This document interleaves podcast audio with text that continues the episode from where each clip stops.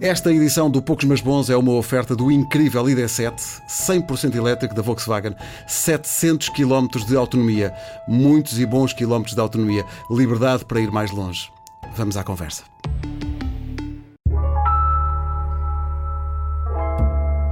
Mal nos conhecemos, inauguramos a palavra amigo, diz um conhecido poema de Alexandre O'Neill. Que segredo explica esta ligação incompreensível entre duas pessoas? Como é que nasce este gostar? E pode morrer, ou pelo menos ter várias encarnações? Como é que se lida com uma amizade que depois resulta num engano? Algum dia fecha essa ferida? A amizade é uma forma de amor, como se diz, ou será no fundo mero instinto de sobrevivência? É que uma pessoa pode até viver sem amor, mas sem amigos... O meu nome é Pedro Ribeiro, tenho 52 anos e a sorte de ter amigos. Poucos, mas bons. Um podcast sobre a amizade, hoje com... Tânia Graça e Ana Markl. Poucos, mas bons. Um podcast de Pedro Ribeiro para a Rádio Comercial. Sim, a primeira, elas trocaram o nome ali à primeira. Bem-vindas as duas. Obrigada. Como é que se conheceram as meninas? Bem, eu conheci-te primeiro, Ana. Tu não me conhecias, eu é que te conhecia. Ah, pois é, esqueci-me dessa parte, não é? Há um passado unilateral. É isso, é que a nossa história de amor começa unilateralmente, porque eu... E não começam todas? De um pouco, um caso. Pá, mas esta, se fosse mesmo uma história de amor, era meio creepy, porque era mesmo eu sozinha a vê-la. Porquê? Porque eu, na altura ainda estudante de psicologia e já muito interessada pelos temas das relações e da sexualidade, descobri Esquadrão do Amor. Esquadrão do Amor que Ana Markl apresentava no canal Q com os seus compinchas, Cláudio Ramos, o Carlão. Exatamente. Depois a Marta Batera foi assim a última geração. Também houve Carolina Torres, houve mais gente, São José Correia. Exatamente. E eu via aquilo, mas papava assim de rajada, porque estava no YouTube e eu às vezes tinha de estudar para exames. Olha, às vezes eu fiz exames à pala de Esquadrão do Amor, estás a perceber? Já viram isto? A procrastinar, mas eu aprendi coisas. Não, mas no fundo eram aulas práticas. Claro, não? Exatamente. E eu achava aquilo muito interessante, porque efetivamente foi um programa... Eu vou dizer, já houve muitos programas sobre sexualidade, mas eu vou dizer pioneiro na abertura e na descontração com que vocês falavam. E como também não havia ali ninguém propriamente especialista ou profissional, não havia, podíamos também dizer grandes disparates, com muita irresponsabilidade às vezes. Mas acho que era mesmo muito rico. Eu pensava, esta gaja é incrível. E não é que é. Anos mais tarde, e aí é que começa uma coisa mais não unilateral. Eu fui à Antena 3 uma primeira vez na época do Covid. Fui lá falar sobre o verão e a sexualidade e como é que isso mexia com a sexualidade e com o sexo, etc. Eu não estava lá, pessoalmente. Estava a fazer a missão de dentro de um roupeiro em casa dos meus sogros. Exatamente. O meu sogro montou um pequeno estúdio. Era a acústica possível, não é? Exato. E já conheci a Tânia do Instagram e tinha o pressentimento de que íamos encaixar bastante bem. Eu tenho sempre essa curiosidade, se vocês têm a recordação, é difícil fazer essa projeção agora a posteriori, mas se vocês têm a recordação das expectativas que tinham em relação à outra. Pois olha, antes de se conhecerem. Eu não tendo estado nesse dia em que a Tânia foi à Antena 3, não tendo estado com ela fisicamente... percebi imediatamente que era uma pessoa que com quem eu queria trabalhar. E trabalhar já contempla nestas coisas que haja algum potencial de afeto. Empatia, alguma complicidade. E eu reconheci isso na maneira dela comunicar e na frescura da forma que ela tinha de abordar os temas. Que era não só muito espontânea e descomplexada e sapiente, como também... vou dizer, eticamente muito parecida com a minha. Pronto. Ou seja, no sentido do ativismo, no sentido da responsabilidade emocional, no sentido de não haver clichês ali, estereótipos dos homens assim, as mulheres assado. Pronto, essas histórias assim, ela era muito ampla e era muito... Deixa-me cortar aqui uma pergunta sobre homens e mulheres, mas continua. E muito positiva e pronto. E então daí surgiu, já não sei muito bem como, mas eu acho que foi quase assim... Ao mesmo tempo, eu dizer assim, pessoal, nós temos que agarrar a Tânia Graça aqui para... E eu também me fiz ao piso. Pois. Eu sou dessas que é claro. Quando eu... Imagina, isto aconteceu com várias coisas da minha vida, na verdade. Primeiras vezes que fui à televisão, coisas assim. Ninguém me convidou, eu é que me autopropus. Só que depois aquilo pegou. É isso. E no caso da Antena 3 foi um bocadinho isso. Eu já tinha... Aliás, desta vez, eles convidaram para ir lá esta primeira vez. Mas depois disso eu disse, malta, eu gostava de fazer isto mais vezes, porque eu adorei... nunca tinha estado, nunca tinha feito rádio, fazer aquilo também não configurou bem fazer rádio, mas nunca tinha estado e gostei tanto que disse, mandei e-mail a dizer, pá, eu gostava muito de fazer isto com alguma regularidade, se fizesse sentido para vocês. E depois nós entramos em contacto uma com a outra até por WhatsApp e eu lembro-me de tu dizeres, ah pá, isto era gira se nós fizéssemos um podcast. Imagina eu, fã, não é? Desde sempre. Exatamente. Meu Deus, que incrível. A Ana Markl está a dizer que é fazer um podcast comigo. Eu gosto mesmo muito destes assuntos e naturalmente. E tu tinhas algum interesse pessoal no sentido de, vamos lá ver, que eu quero-lhe fazer uma pergunta ou outra e assim? Olha que não, sabes, até se podia dar o caso, mas a minha vida estava bastante tranquila. Isto é uma mulher sapiente na altura e estamos esclarecida. O que eu queria no fundo era uma interlocutora, porque eu gosto mesmo destes temas e queria uma interlocutora, pá, que não fosse... Eu não podia fazer um novo Esquadrão do Amor no século XXI, quer dizer, século XXI foi sempre, mas neste tempo que estamos a viver agora, porque nós éramos muito selvagens a abordar os temas, o que foi ótimo e que fez todo sentido na altura. Não falaria provavelmente dos mesmos assuntos da mesma forma que fazia em 2011, 2012, 2013, foi mais ou menos por aí. E a Tânia era uma interlocutora que eu sabia que me ia dar mesmo prazer voltar a esses temas. Mas o que é que te puxava para esses assuntos? Ou sentias que eles não eram tratados, enfim, na praça pública da maneira como tu entendes que deviam ser? Sem dúvida, sim, sim. Vamos lá ver. Eu faço muita autoanálise, sou uma overthinker e vivo muito intensamente. I think it runs in the family.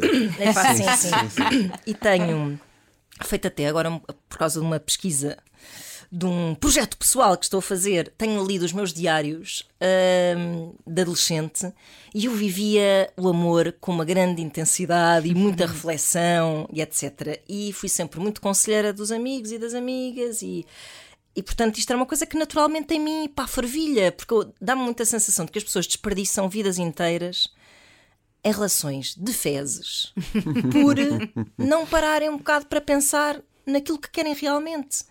E por não se permitirem ser vulneráveis e por não se permitirem arriscar e esbardalhar-se no chão dolorosamente e voltar ao de cima e viver coisas de dias felizes e pá, toda esta intensidade da vida que eu acho que é o que nos dá sentido aos dias.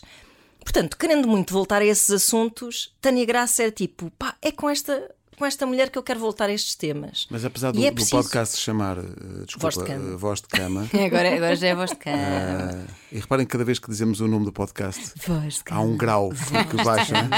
Apesar do podcast se chamar Voz de Câmara, não se reduz ao tema sexo. Não, porque tu podes fazer muita coisa porque tu estás sempre a relevar relacionamentos. Sim, epá, sim, sendo que nós falamos muito de sexo também. Também falamos. Mas a maior parte dos ouvintes que nos procuram muito mais por questões de afetos do que de sexualidade. Eu acho que sim, porque eu acho que também é capaz de ser aquilo que... Quer dizer, não sei, mas as relações são uma área que tanto nos faz muito felizes como nos atormenta profundamente, não é? E há muitas dúvidas e toda a gente se relaciona de alguma forma, até mesmo em amizades. Nós temos perguntas, por vezes, ligadas a amizades, a conflitos que houve numa amizade em que se... Aquilo que dizias também na introdução, como é que se lida com o fim de uma amizade? Será que temos de dizer à pessoa que este é o fim da nossa amizade? Acabou, então. Como fazemos geralmente, em princípio, numa relação amorosa. Eu acho que há um pouco das duas coisas e talvez até mais realmente da área dos afetos. Até porque o sexo, mesmo que seja sexo casual, vamos dizer, não se desliga do emocional, não é? Não se desliga da experiência de partilha que tens com aquela pessoa, nem que seja por 15 minutos e nunca mais a vês. E portanto, acho que como não se desliga, tudo o que nos trazem tem sempre um caráter emocional também muito, muito presente. Sendo que quando vocês começaram a fazer o podcast, vocês agora a posteriori sentem que encontraram o que esperavam encontrar ou houve alguma coisa que vos surpreendesse na reação das pessoas, no tipo de assuntos, na maneira como vocês lidaram com esses assuntos? Olha, eu, tendo em conta que fazia um programa sobre o mesmo assunto, portanto quase 10 anos antes, e que também se baseava muito em problemas enviados por espectadores para o canal, que é na altura, não é? O que me espantou realmente foi que alguns problemas... Eu pensava que ia encontrar uma realidade bastante diferente ao nível, por exemplo, do machismo. Da maneira como mulheres e homens se relacionam e ainda muito presas a essa... é uma ordem que eu pensava que já tinha sido questionada entretanto. E tu sentes que nesse espaço que é de 10 anos está tudo mais ou menos a mesma? Não, está mais ou menos na mesma, acho que já se mudou, já muita coisa mudou e felizmente acho que até estamos num ponto muito bom, apesar de haver um backlash muito grande que parece que as coisas estão muito más e muito em risco de regredir, isso tem sido uma reação a um progresso que tem efetivamente a vida em relação a estes temas. Agora, acho que em coisas do género, jovens, muito jovens, de 20 e tal anos, que nos escrevem ainda a dizer coisas do género que sentem que uma mulher inteligente que questiona é uma mulher que é ameaçadora, é uma mulher que não é boa para casar. Uhum. Ou seja, esse tipo de coisa eu esperava que em gente de 20 e tal anos já não fosse colocada essa questão. E só lembrar aquele estudo que diz que miúdos de 15 anos que achavam perfeitamente natural, sei lá, controlarem o telemóvel. Exatamente, a violência no namoro. Sim, exatamente. Os números continuam a ser muito altos. Eu acho que nós, em particular, que trabalhamos nestas coisas, temos sempre esta fé de que não, já deve estar muito melhor. Mas depois... E eu acredito, só o facto de nós estarmos a falar sobre isto abertamente e a desconstruir estes estereótipos e ter um podcast em que não fazemos nós outra coisa, claro. É ótimo sinal e acho que estamos a fazer o nosso papel. Mas o que é facto é que há muita pedra por partir ainda. Nessa pedra por partir há assim alguma coisa, quando vocês falam disso, há assim algum exemplo mais chocante que vos venha logo à cabeça de aquela história? Pá, não sei se tem nenhuma em particular, mas coisas que já recebemos que têm a ver com relacionamentos mais abusivos, ou às vezes de coisas que, se calhar não lhe chamaria abusiva, mas muito dentro deste padrão machista, de mulheres jovens que têm relações em que o companheiro simplesmente não participa das tarefas da casa, por exemplo. Não participa. Porque ela faz melhor, porque toda a gente sabe que é assim que funciona, que as mulheres têm mais jeito, naturalmente. E vocês sentem isso numa escala que até vos surpreende. Estando nós em 2024. Sim, claro que sim. Isto não é, para mim não é aceitável em tempo nenhum, mas o que é facto é que tem um contexto histórico, não é? Esta visão do que é ser homem, do que é ser mulher e dos nossos papéis. Mas atualmente, e com toda a desconstrução que eu acredito que esteja a ser feita e que tenha vindo a ser feita ao longo dos anos e com as mudanças que já vemos, pá, sim, surpreende-me como é que isto existe. Isto existe de facto. Sim, epá, existe à nossa volta, não é só nos nossos e-mails. Há pessoas à nossa volta que nós... Pois eu ia perguntar isso. Às vezes deve aparecer-vos também este ou aquele caso de pessoas surpreendentemente próximas, ou não? Sim, claro que sim. Sim. É assim, quando eu digo que a gente se surpreende com estas coisas, na verdade... Também não somos ingênuas ao ponto de pensar que mudaria claro, tão rapidamente. Sim. Ou seja, quando a Tânia fala da desconstrução, não é? De alguns homens estarem num processo de desconstrução, homens e mulheres, vamos ver que isto, todos nós alimentámos um sistema, às vezes sem nos apercebemos de que ele existia, não é? Exato. Sim, porque às vezes não, o ativismo ao contrário, às vezes também não é militante, é uma preguiça, é uma... É um status quo que se vai instalando. Claro, não é? Sim, entranhado, sim. Sobre a qual nem se pensou, sobre a qual nem se refletiu. Ora, o que eu acho é que já existe informação suficiente para que um homem que não tenha sido habituado a cozinhar e a apanhar as meias do chão e etc., mesmo que não tenha esse músculo muito bem treinado e que ainda deixa as meias no chão, que já tenha pelo menos consciência de que, que pode fazer alguma coisa em relação a isso. Não, sim, e quando elas desaparecem do chão, não foi magia. Porque, exato, não foi magia. Alguém as tirou. É o tal trabalho invisível. Isso é assim, se esse trabalho invisível está por fazer a esse nível, imagine-se na intimidade. Claro. Sim. Claro. E há muito...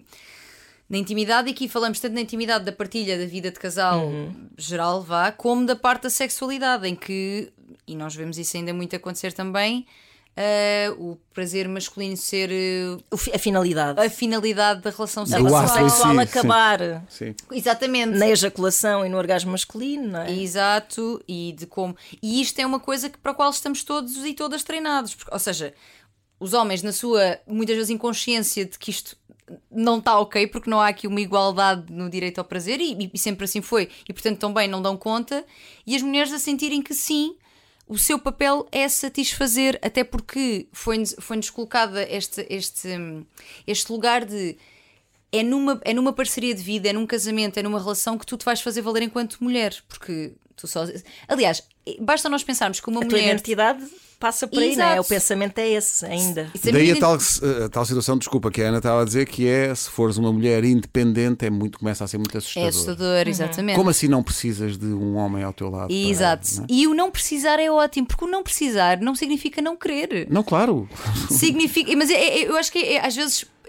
Há coisas que escrevo, Instagram, jornais, etc, em que as reações de muitos homens são muito ofendidas de porque estas feministas, vocês é que estão a acabar com a sociedade como ela é, estamos de facto, queremos, não é? Mas esta coisa de, lá está, não precisas de homem nenhum, como te atreves de... Mas porquê é que te incomoda tanto que eu ou outras mulheres, não é? Tendo uma relação é porque eu quero e não porque eu preciso. Uhum. Porque o precisar leva-nos muitas vezes a cair em relações abusivas, e às vezes nem abusivas, são só relações de fezes. Como dizia Ana, não é? Mas o precisar, há uma pergunta que eu faço sempre neste podcast, que é enquanto amigas, quando é que vocês sentem que mais precisaram uma da outra? Isso é uma boa questão. Eu acho que a minha amizade com a Tânia construiu-se muito no espaço de trabalho. Sim. Porque nós acabámos por criar ali um espaço em que também falamos muito das nossas vidas, uma com a outra. E que depois se estende, quando os microfones desligam, se estende além disso. Não posso, quando os microfones se desligam, as pessoas na rádio falam da vida. E antes deles se ligarem, pode acontecer, sim. Mas nós já recorremos assim uma à outra enquanto amigas. É verdade. Eu acho que se calhar mais tu, sim. Mas também a minha vida é mais aborrecida, no bom sentido, ou seja... Mas mais tu, eu tenho mais psicóloga. 12... Olha, pois claro. Eu tenho a vantagem de ter mais de 12 anos que a Exatamente. É verdade, sou a psicóloga, mas o que é que sucede? Sucede que uma pessoa com todas as ferramentas, muitas ferramentas para gerir as suas relações e a sua vida, ainda assim, às vezes também se escorrega, isto até logo comprida, e às vezes não, às vezes está só assim, sem saber muito bem o que é que vai acontecer e tal. E Ana é uma pessoa muito sapiente, muito vivida, com uma dose, é que lá está, é uma dose de sapiência e empatia e ponderada com louca. Louca pois. E vivida de vivências loucas. Então este combo a mim dá-me imenso jeito às vezes. Sabes? E ela não cobra, tem essa vantagem. Não, é verdade.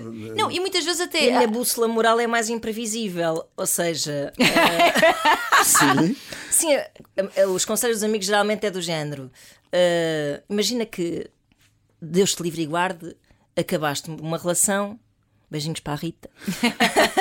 E... Estás naquela coisa do esta relação faz mal, mas eu acabo por ir lá parar. Uhum. Imagina, isto é um exemplo aleatório, mas o meu conselho nesses casos, o conselho esperado é tipo: tens que esquecer, larga esse gajo, não sei o quê. E o meu aconselhamento é: vai lá, às vezes que forem precisas, para perceberes que aquilo te aleija a valer. Sim. Porque por mais que eu te diga para não ires, não há nada melhor para te elucidar sobre essa situação do que passares pelo máximo de dor que consigas passar. Não pondo em causa. Calma, não pondo em causa. Mas diz-me se isto não é uma junção de sabedoria de vida com uma loucurinha boa. Eu estou a assistir à conversa e acho que há, vocês me dirão, mas acho que há um universo eminentemente feminino nesta conversa, o que me leva a perguntar-vos se vocês não acham, sem querer fazer isto homem e mulher, mas eu acho que há diferenças de facto. Acham que os homens têm mais dificuldade em falar de intimidade entre eles? Ah, sim, claro. Sim, nós falamos muito disso. Sim. E também vítimas desta estrutura machista e patriarcal que homem que é homem não chora, não fala de emoções, a única emoção que é ou das únicas realmente valorizada num homem é a raiva, porque essa assim é bem máscula e viril. Só a testosterona que vale. Exatamente. E na sexualidade, raiva, impulso, essas coisas. Exato. E na parte da sexualidade também a tua performance, a rigidez da tua ereção, a duração da tua ereção, mas da relação sexual. Só utilizar a palavra performance. Mas exato. E os homens são de facto, ou seja, da mesma forma que a nossa sexualidade é extremamente, ou tentam que seja, altamente reprimida, não é? Uhum. No caso, os homens são hipersexualizados, que é isto, tu provares a tua masculinidade através da tua... de seres fortão e valentão e da tua... Da chamada virilidade, sim. Exato. Portanto, claro que... Ora, se a minha masculinidade se prova pela minha capacidade de ser durão e de ter uma boa performance sexual, como é que eu, detectando que alguma coisa de errado se passa aqui, falo sobre isto? Eu nem sei falar, eu ainda não tomei contacto com isto. Isto não é biológico. Ou seja, quando se diz de facto são diferentes, os homens e as mulheres, porque entranhadamente, de há tempos ancestrais, desde que um miúdo, e tu tens filhos e filhas, desde que um miúdo é pequeno, é tratado de forma diferente de uma miúda socialmente. Epá, tão campeão! Exatamente. Toma carrinhos! Coisas tão simples quanto corre, isto. Corre, tu és o mais rápido, tu és o mais não sei o quê, tu miúdas, vais ganhar. Tão querida, tão bonitinha. Também não se fala alto, não se senta de pernas abertas. Isso fica mal. Uma menina não sei o quê.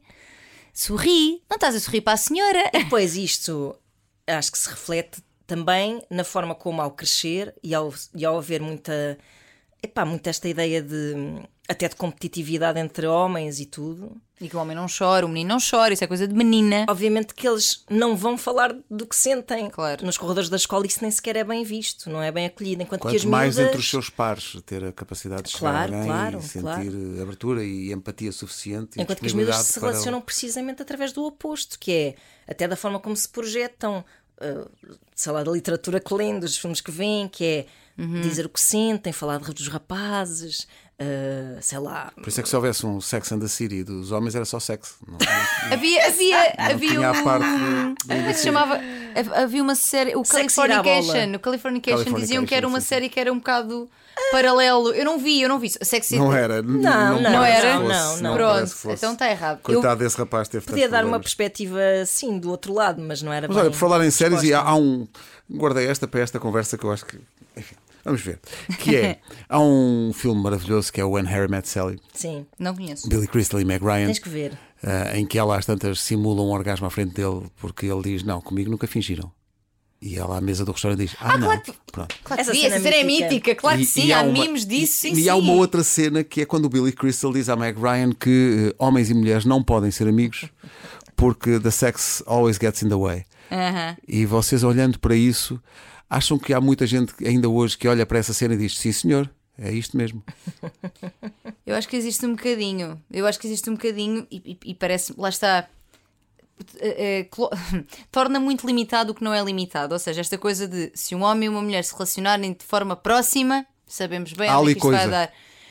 É uma simplificação tanto da individualidade das pessoas como das relações que não me... Claro que isto pode acontecer muitas vezes. Há muito... Quantas relações amorosas nascem de amizades ou de interações repetidas com aquela pessoa. Mas não tem que ser isso. Não... Eu acho que muitas mulheres terão ideia de amigos que são amigos e irmãos. E o contrário também. Se bem que depois temos o conceito também cunhado por Friends, da Friend Zone. E que reza essa lenda que friendzone é uma coisa que só acontece, ou seja, só as raparigas é que põem os rapazes na friendzone. Em friendzone, porquê? Porque os homens estão sempre disponíveis, estão sempre dispostos. Nós é que mais ou menos. Isto são tudo estereótipos com os quais eu não concordo, atenção. Mas que eles falam disso, da friendzone ser uma coisa que... Pá, nós é que, quando há uma amizade, nós é que os colocamos aí. Eles no fundo até criam. Eu acho que são visões bastante datadas assim da cultura popular. Sim. Acho mesmo. Porque lá está essa simplificação. Imagina, eu gosto muito do When Harry Met Sally. Eu acho que há ali muita coisa que hoje em dia pode ser vista de outra forma. Eu acho que o filme era cancelado hoje. Rapidamente era cancelado. Até tem algum material para ser cancelado, não é preciso ir tão longe, mas podemos ir lá para perceber o que é que mudou entretanto. E as comédias românticas durante muito tempo fetichizaram muito... a mulher neurótica, a mulher livre também era fetichizada, quase sempre como a mulher que vai tirar-te do teu casamento certinho. Esse é um triângulo muito clássico. Tipo, sim. Mesmo o Thelma e Louise, assim, que aparentemente é empoderamento feminino, se calhar não é tanto se olhares para a história e para o enquadramento daquelas duas personagens. É verdade, sim. Tanto que elas acabam como acabam, que é no fim. Sim, no caso delas, elas não conseguiam ser livres, não é? A forma delas serem livres, não spoilando, já se pode spoiler, já prescreveu. Por acaso, agora conto-vos isto uma vez, levado a isso por uma pessoa também de apelido Markl. Há um DVD com um final alternativo da Thelma e Louise. E eu, a sério? Vou então adquirir, disse eu. E fui de facto adquirir. E o fim alternativo consiste noutros planos do mesmo fim. e é tudo. Pronto, a história não muda, é só tens é mais planos. Pronto. E lá, Markl, muito obrigado. Muito obrigado por isto. Este podcast é uma oferta do novíssimo ID.7 da Volkswagen. É um automóvel não só reciclável, mas também construído ele próprio com materiais reciclados. 700 km de autonomia. Ah, e é lindo. Mas é que é mesmo. Fazer o podcast. Um podcast eu acho que presume uma atmosfera de intimidade. É uma coisa como aqui, aquilo que nós estamos aqui a fazer. Pegar nisso e sobretudo tendo em conta os assuntos de que vocês falam e... vamos fazer isto perante uma plateia cheia de gente. Pergunto-vos se vocês não temeram que aparecesse, porque os há muito espalhados pelo mundo, um grunho qualquer, ou uma grunha, não sei se há feminino para a palavra grunha. Um grunha. Quer dizer, meninas, vocês não temeram que pudesse acontecer alguma coisa que vocês, sobre a qual vocês não tivessem controle? Eu acho que tememos por um segundo. Passamos pela cabeça, mas depois. Depois correu bem sempre. Ou que houvesse uma manifestação à porta. Imagina. Agora estamos a dar ideias às pessoas. Não, mas também não somos. Imagina, não somos tão relevantes para nos fazer uma manifestação à porta. É por aí. Pá, temos uma relevância aqui, B. Temos uma relevância para o público que nos ouve e que gosta, mas fora isso. Eu diria como que... é que foi fazer isto ao vivo? Tenho muita curiosidade em saber como é que isto funciona. Foi grandes nervos, inicialmente. No primeiro foi, depois passou rapidamente. E depois já estávamos, e já como estávamos aqui, como aqui. Tá. Em velocidade de cruzeiro. Mas, curiosamente, claro que aquilo tens ali uma postura muito diferente, vais interagindo com a plateia, etc. Porque é difícil... Hoje em dia já é bastante comum teres este formato de podcast ao vivo, mas é difícil...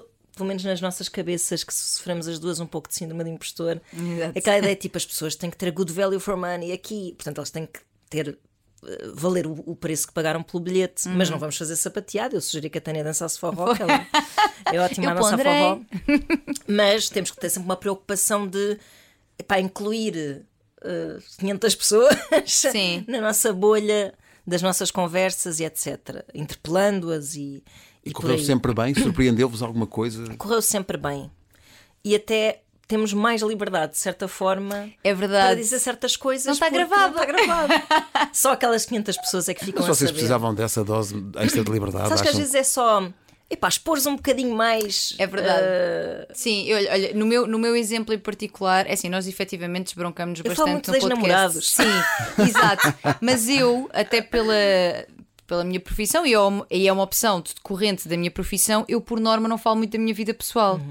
No Voz de Cama é exceção, e no palco mais ainda, porque assim no Voz de Cama é exceção, ou no podcast, porque de repente estamos ali as duas a conversar, como estamos aqui, meio que nós perdemos a ideia de que assim, há muita gente, claramente muita gente, depois foram-nos ver, mas há muita gente que ouve isto.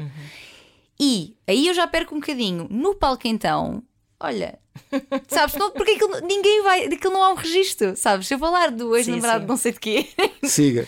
Não, porque eu geralmente tenho realmente essa consciência de não querer falar muito da minha vida pessoal, porque acho que na minha profissão pode ser um bocadinho crítica. As pessoas de repente associarem aquilo que eu estou a dizer, se ela está a falar deste tema, vamos imaginar numa entrevista, é porque ela está a passar por isso. Pois não. Ou, sabes, associar muito, e não são coisas assim associáveis a esse nível.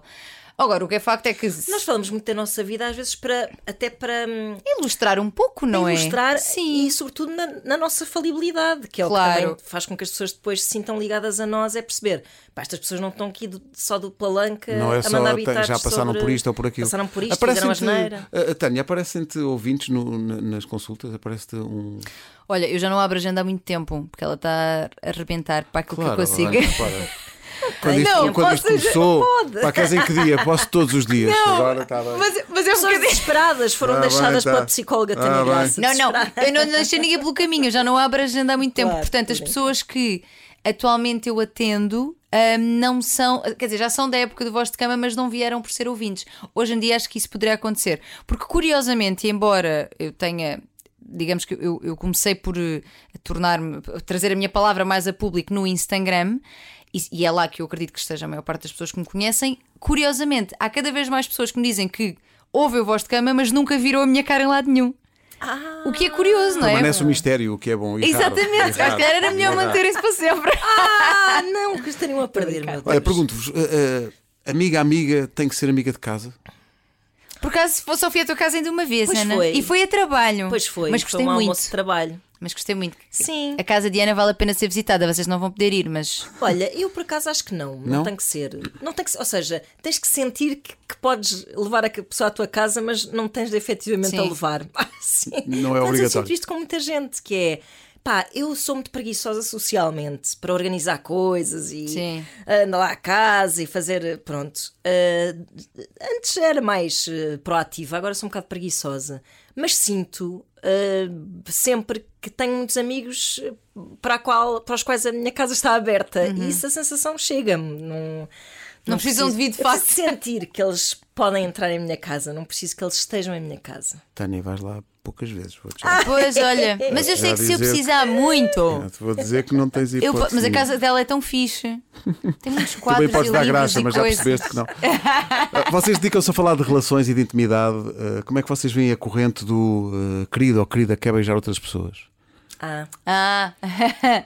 Como é que nós vemos essa corrente? Nós relações não monogâmicas. Vemos bem. Não, mas veem bem para a vossa própria vida? Não. Não, vemos bem como uma possibilidade válida e que vale a pena ser questionada. Porque eu acho que uma monogamia, não é, uma exclusividade, só é de facto boa se for escolhida de facto. E a grande maioria das pessoas não escolhe porque não sabe que existem outras opções. Uhum. A partir do momento que nós sabemos, olha, existe de facto a opção de abrir a relação. Não sei se a outra pessoa quer. Existe enquanto, não é? Existe a opção de abrir. Vai implicar desafios, mas vai implicar também benefícios. Quem avança é porque percebe que aquele modo de vida é uma forma de estar, uma desconstrução até política das relações, faz-lhes sentido. Se eu escolho monogamia, a Ana ou outra pessoa qualquer, eu acho bem que seja uma escolha. Eu já contemplei as hipóteses e esta é que me faz, continua a fazer mais sentido. E efetivamente, eventualmente pode mudar. Exatamente, porque... Ele não está convencido, ele não está. Conta-nos tudo. Não estou todo convencido. Eu digo que pode mudar, lá está. Nunca senti essa necessidade, mas pode mudar no sentido em que as relações também mudam e pode haver um dia em que digas assim: olha, se calhar agora podíamos. Mas isso não quer dizer que o elo entre duas pessoas se quebrou? Pá, não, quer dizer que o elo, tal como tu o entendeste desde há séculos... Que é o elo que faz com que as pessoas se relacionem uma com a outra, é curioso. Mas não tens que te relacionar num modelo estático de um para um. Ai, não. Eu acho que mas sabes uma coisa que... Dizias assim na tua intro, desculpa. Sim. Dizias assim, podes ver sem amor, não podes ver sem amizade. Eu acho que amizade é amor. Porquê é que tu não tens esse regime de exclusividade em relação aos amigos? Era isto que eu ia dizer. É porque amigos são amigos e os outros não são amigos. Há um grau diferente aí, estás a perceber? Temos vários amigos e mais. Temos vários amigos. E atenção, nós estamos a dizer isto não aqui a defender a não monogamia, só a desconstrução disto. Ninguém diria que não estavam a defender. Meninos. Não. Nós defendemos é... A possibilidade de questionar um modelo tradicional. E ter a informação para fazer essa escolha. Quando nós temos vários amigos e amigas, por exemplo, as coisas que eu faço e converso com a Ana não são as mesmas que faço e converso com outras amigas e outros amigos. Na verdade, cada pessoa da nossa vida... Mas é que não estamos a falar de amigos. Mas repara... Mas não há... Não, nós não estamos. Mas assim... o que é que define uma relação romântica? É uma pessoa que tu te atrai fisicamente, com quem tu tens planos... Isto é... Estou a dizer assim, normalmente as regras são estas. Quando tu tens planos de constituir família, habitam o mesmo espaço, filhos que habitam o mesmo espaço. Agora, tudo isso pode ser questionado. Eu tive relações longas em que não quis viver com a pessoa, por exemplo, em que não quis ter filhos com aquela pessoa, não fazia parte dos planos. Porque é que não posso, eventualmente... E na prática, eu sinto-me atraída fisicamente por muitas pessoas que conheço ao longo da vida. Se eu desconstruir esta ideia de... Epá, esta é a previsibilidade, é uma pessoa junto, não sei o quê. Se eu desconstruir isso, resta-me todo um mundo de possibilidades. Eu já disse, essa outra pessoa desconstrói primeiro, não é? E atenção, isto dá trabalho. Isto é um processo que dá trabalho, epá, mas que não... Estou a dizer isto... Ui, deve dar uma trabalheira. Não, dá trabalho especialmente porque mexe com tudo o que são as estruturas que nós conhecemos e que nos dão uma segurança mesmo que ilusória. Porque esta ideia de que o facto de sermos só um com o outro garante-me que tu não vais a lado nenhum, sabemos que é uma ilusão, não sabemos? Pois. Sabemos. Portanto, mais valia instituir... Não, de todo. Lá está isto. Não. Mas uma coisa que é um bom princípio, mesmo numa relação monogâmica, é achares que podes perder aquela pessoa a qualquer momento.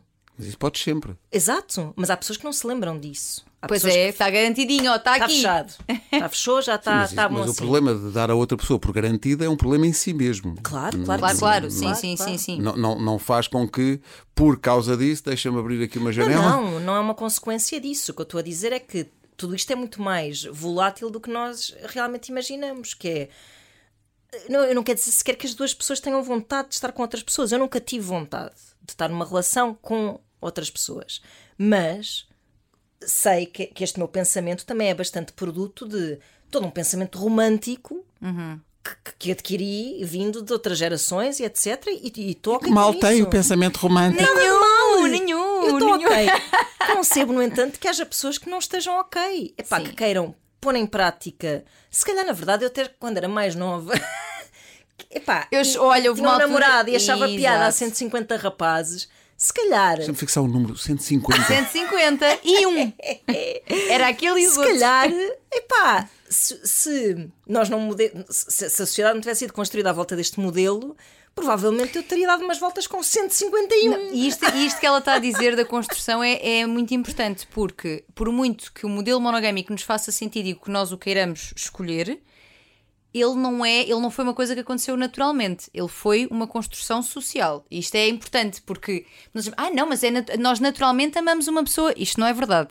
É verdade porque é uma escolha. Se eu escolho dedicar-me unicamente a esta pessoa e a esta relação, sim. Mas a monogamia vem instituída há muitos mil anos atrás, a partir do momento em que surge a propriedade privada. Ou seja, quando surge a propriedade privada há cerca de 5 mil anos atrás, quando ela surge, os homens passam a querer ter a certeza que passam as suas terras aos seus filhos legítimos. Como é que eu sei que esse filho é meu? Porque até aí os filhos eram da aldeia, eram das pessoas todas, a mãe e o pai, ou seja, a mãe sim, mas o pai não era propriamente relevante. Quando e bem, porque há 5 mil anos que já não há filhos ilegítimos. Exatamente. Mas a verdade é que a monogamia nasce, na sua gênese, nas pessoas, para garantir que este filho é meu homem no caso. Portanto, é curioso, porque a monogamia institui-se principalmente para o corpo da mulher. Sabemos bem que durante muitos anos, e ainda hoje, a permissividade social que existe, o olhar que nós temos para a traição de um homem, é ainda assim mais permissiva. Não estou a dizer que as mulheres não traem, atenção, não é isto, mas é tipo... Um homem, sabemos bem que precisam, não é? Que vai ser difícil se aguentar. Ainda por cima não havia em casa. Tu não estavas a dar o que é que tu esperavas que ele fizesse. Este olhar que existe do homem que trai, uma coisa meio que expectável no sentido de não surpreende tanto assim, é diferente. Mas do olhar que se tem. Estás a dar um salto completamente para outro assunto. Não é para outro assunto. É precisamente para o mesmo, que é, se a monogamia encerra o corpo da mulher... O homem pode continuar a ter várias parceiras. Não, mas a monogamia é o contrário disso. É monogamia. Sim. Para os dois. Mas a questão é que... Mas a monogamia foi quase uma espécie de um contrato que se criou. Exato. Não é? Entre um homem e uma mulher. E é um contrato sentimental também, não é só de notário. É um contrato sentimental. Bem, é um compromisso. Mas compreenderás... É uma responsabilidade. Que atrás de ti há imensos casamentos onde não existiu amor, não é? Para trás, e à frente, e ao lado. Fiquei sem perceber, vocês são a favor ou não? Não, não é uma questão de ser a favor ou não. Eu sou a favor. Eu sou a favor de qualquer coisa que faça alguém feliz. Exatamente. Basicamente e é acreditam isso. Que é possível ser feliz numa relação assim? Não há sempre alguém que sai magoado? Não.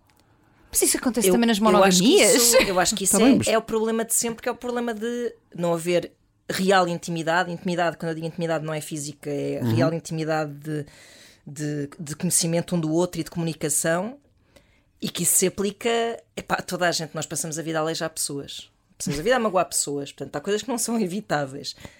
No caso dessa logística tem que haver o dobro da comunicação e o dobro da intimidade para que ninguém sinta que está a ser posto em causa, porque lá está, em princípio, os amigos também têm ciúmes às vezes. Mas à partida, se são relações saudáveis, os amigos não se sentem ameaçados por outros amigos. Eu imagino que numa dinâmica dessas seja mais ou menos, as regras sejam mais ou menos as mesmas e que isso seja vivido por todos com naturalidade. Lá está, nunca passei por isso, mas continuo a achar que cada um faz o que quer da sua... Eu acho que o princípio é só este, cada um faz o que quer da sua vida. Isso o mais possível. E que é perfeitamente possível haver relações sólidas, estáveis e longas dentro de um padrão que não seja a monogamia. Sim, sim. Isto sei também casos. Exatamente, claro, claro. Por pessoas que já acompanhei, por estudos que leio sobre o tema. E atenção, isto não é nada novo. O que é novo é a conversa pública sobre o tema, porque isto é nada novo, historicamente. Só que está a ser falado. E lá está, nós podemos perfeitamente perceber que existem essas possibilidades todas e ainda assim pensar assim, pá, a trabalhar aqui isto não vai dar. Prefiro ficar onde estou. Manifesto o meu ceticismo. Vocês falando de sexualidade e de intimidade e lidando com tantas histórias que vos chegam e casos diferentes, digam lá, na vossa intimidade já houve ou não um segundo na vossa intimidade em que vocês se lembraram de uma história qualquer que aconteceu no programa ou no podcast? Não tem que ser específica. Essa intimidade. Essa não. Essa não. Essa estou mesmo ali só. Epá, não me digo. De facto falámos disto outra vez. Epá, mas olha, há bocado estavas. E agora não está relacionado, atenção. Mas há bocado falavas do When Harry Met Sally e de fingir orgasmos. E é uma das coisas que mais me choca em relação ao tempo que passou do Esquadrão do Amor até ao Voz de Cama, ainda haver pessoas que fingem orgasmos para apressar uma relação sexual. Sim. Que é para despachar. Sim. Sendo que a pressão de uma relação sexual é convencer o homem de que está a tomar incrível, as rédeas à situação. Está incrível. Exatamente. Está espetacular. Já passou? Bom. mas não há assim casos assim. Não, num momento desses não. Até porque nós não falamos propriamente de coisas não é muito específicas. Não é muito gráfico, não gráficas. É muito... Não. Eu queria perguntar-vos, sem ser o conteúdo do podcast e daquilo que vocês fazem profissionalmente, qual é o tema dominante das vossas conversas enquanto amigas? Vocês falam de quê? Eu acho que de relações das nossas relações familiares. Falamos também muito de família. Porque sim, nós temos uma história familiar e de crescimento enquanto crianças e adolescentes com algumas semelhanças. Portanto, falamos muitas vezes disso e de como é que isso nos trouxe também, sei lá, acho que a compreensão e empatia e sensibilidade que temos sobre as vidas de outras pessoas. Mas falamos também, e se calhar mais eu, da minha atualidade. Sim, porque Ana, quer dizer, Ana, como ela própria dizia, ela diz que a sua vida é aborrecida, não é nada aborrecida, mas é uma vida no bom sentido. Claro, mas é uma vida relacionalmente bastante estável, estabelecida de vários anos. A minha está em construção. E como a minha está em construção, e as construções, todas as construções implicam, estamos desempenhados nisso, investimento e, lá está, comunicação e desafios e limar, afinar assim, pontas e tudo mais. Às vezes esses processos são desafiantes e pá, nada como ouvir aqui uma sábia voz. Tu tens uma desvantagem à partida, que é a tua formação académica, que é tu estás sempre a traçar diagnósticos. Não estou nada. É mais difícil. Não é? Isso é um mito urbano. Não, eu ou a Ana disso. Somos amadores e, portanto, é um bocado.